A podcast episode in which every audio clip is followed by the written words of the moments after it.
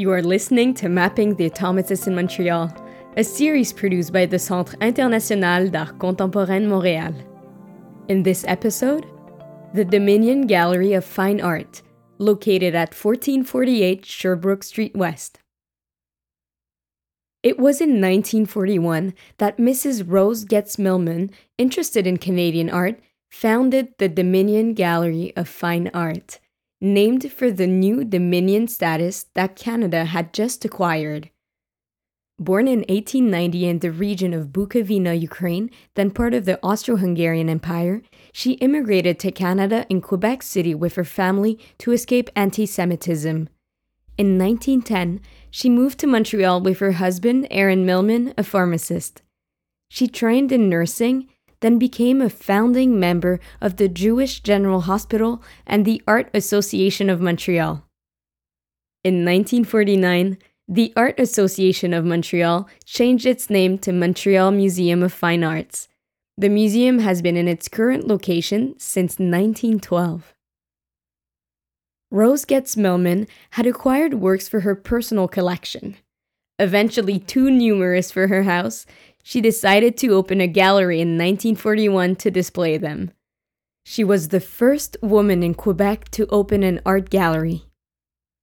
The following year, Max Stern, a recent immigrant from Germany after fleeing the Nazi regime, became its managing director. Stern had a PhD in art history. In 1944, he became Mrs. Millman's business partner. Then, in 1947, he bought the gallery with his wife. In 1950, the gallery, still on St. Catherine Street West, moved to 1438 Sherbrooke Street West near the Montreal Museum of Fine Arts, where it still is today. Max Stern died in Paris on May 31, 1987. From 1941 to 1950, the Dominion Gallery of Fine Art was the site of several important exhibitions of the most dynamic artists in Montreal. It hosted the Contemporary Art Society, CAS, on several occasions, an organization founded in 1939 by John Lyman. Paul-Émile Borduas was its first vice president. An important exhibition, Les Sagittaires, took place at the gallery from May 1st to May 9th in 1943. The exhibition was organized by Maurice Gagnon following an idea by Paul-Émile Borduas and Guy Viau.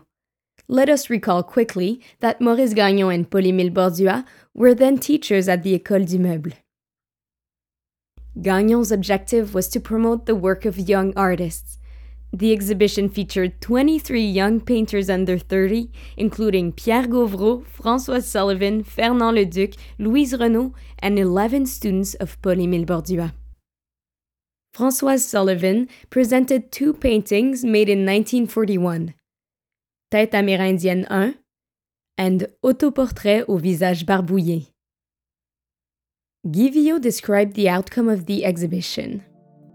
We Sagittarians have sold almost everything, at a very low price, it is true, and the people and the newspapers have been very supportive.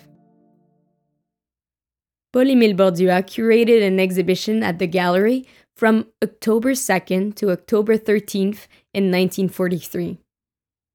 He presented numbered oils that pertain to non figurative experiences. This was his second solo exhibition in Montreal the first having been presented from April 25th to May 2nd, 1942, in the foyer of the Théâtre de l'Ermitage, a building part of the Collège de Montréal. In this exhibition, he presented for the first time Abstraction Verte, created in 1941, though it had previously been displayed at the Séminaire de Joliette from January 11th to January 14th, 1942, as part of an exhibition organized by Father Marie-Alain Couturier. Abstraction Verte is a crucial work of Paul-Émile Borduas's career, being the first non-preconceived piece that he produced. Here's what Borduas said about it in retrospect. It was the first painting entirely not preconceived, and it foreshadowed the automatist storm which was already rising on the horizon.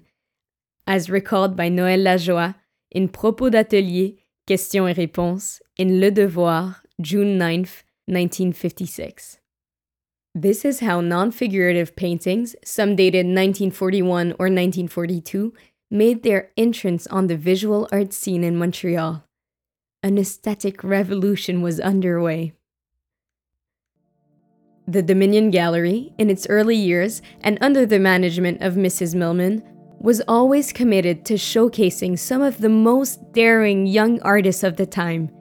Indeed, she curated a few exhibitions of the Contemporary Art Society, such as its fourth exhibition from November 13th to November 24th, 1943, and its fifth from November 11th to November 22nd, 1944. From 1943 onward, the Contemporary Art Society accepted student artists as well as young painters among its ranks. The following excerpt, taken from the proposal drafted by John Lyman, seconded by the members, including Borduas, explains how the junior members would be included in the CAS. The junior members will enjoy the same privileges as the associate members except the power to elect or appoint the current committee members. Any member of this category who has been admitted three times to exhibit at the Society's regular exhibitions will automatically become an artist member without having to be submitted to an election.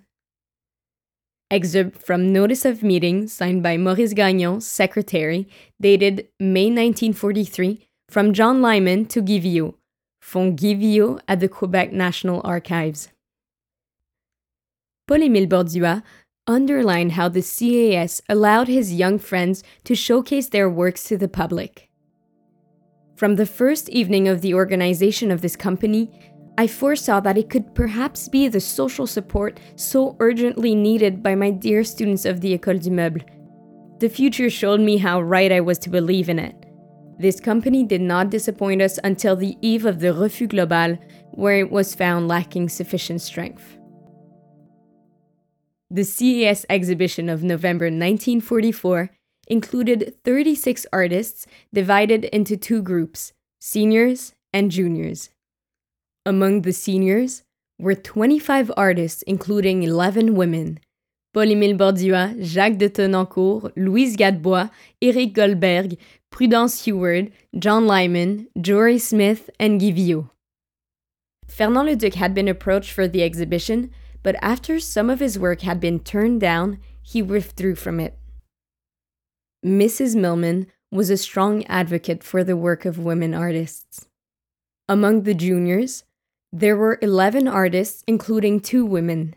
Notably, Pierre Gauvreau, Jean Paul Mousseau, and Louise Renaud were present. This was Louise Renaud's last participation in an exhibition in Montreal or elsewhere. After the event, she left Montreal for New York definitively. And it is from there that she helped her artist friends, Françoise Sullivan and Jeanne Renaud, by hosting them during their visits and their dance studies. She also took it upon herself to send her friends art magazines as well as news about what was being discussed in the art world of the big city.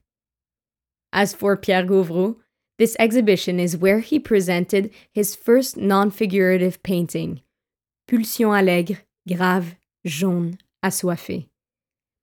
Jeannette Biondi tells us in Le Jeune homme en colère, biographie de Pierre Gauvreau, Lanctot éditeur 2003, that this work was painted on the evening of his father's funeral, Lucien Gauvreau, on July 25, 1944.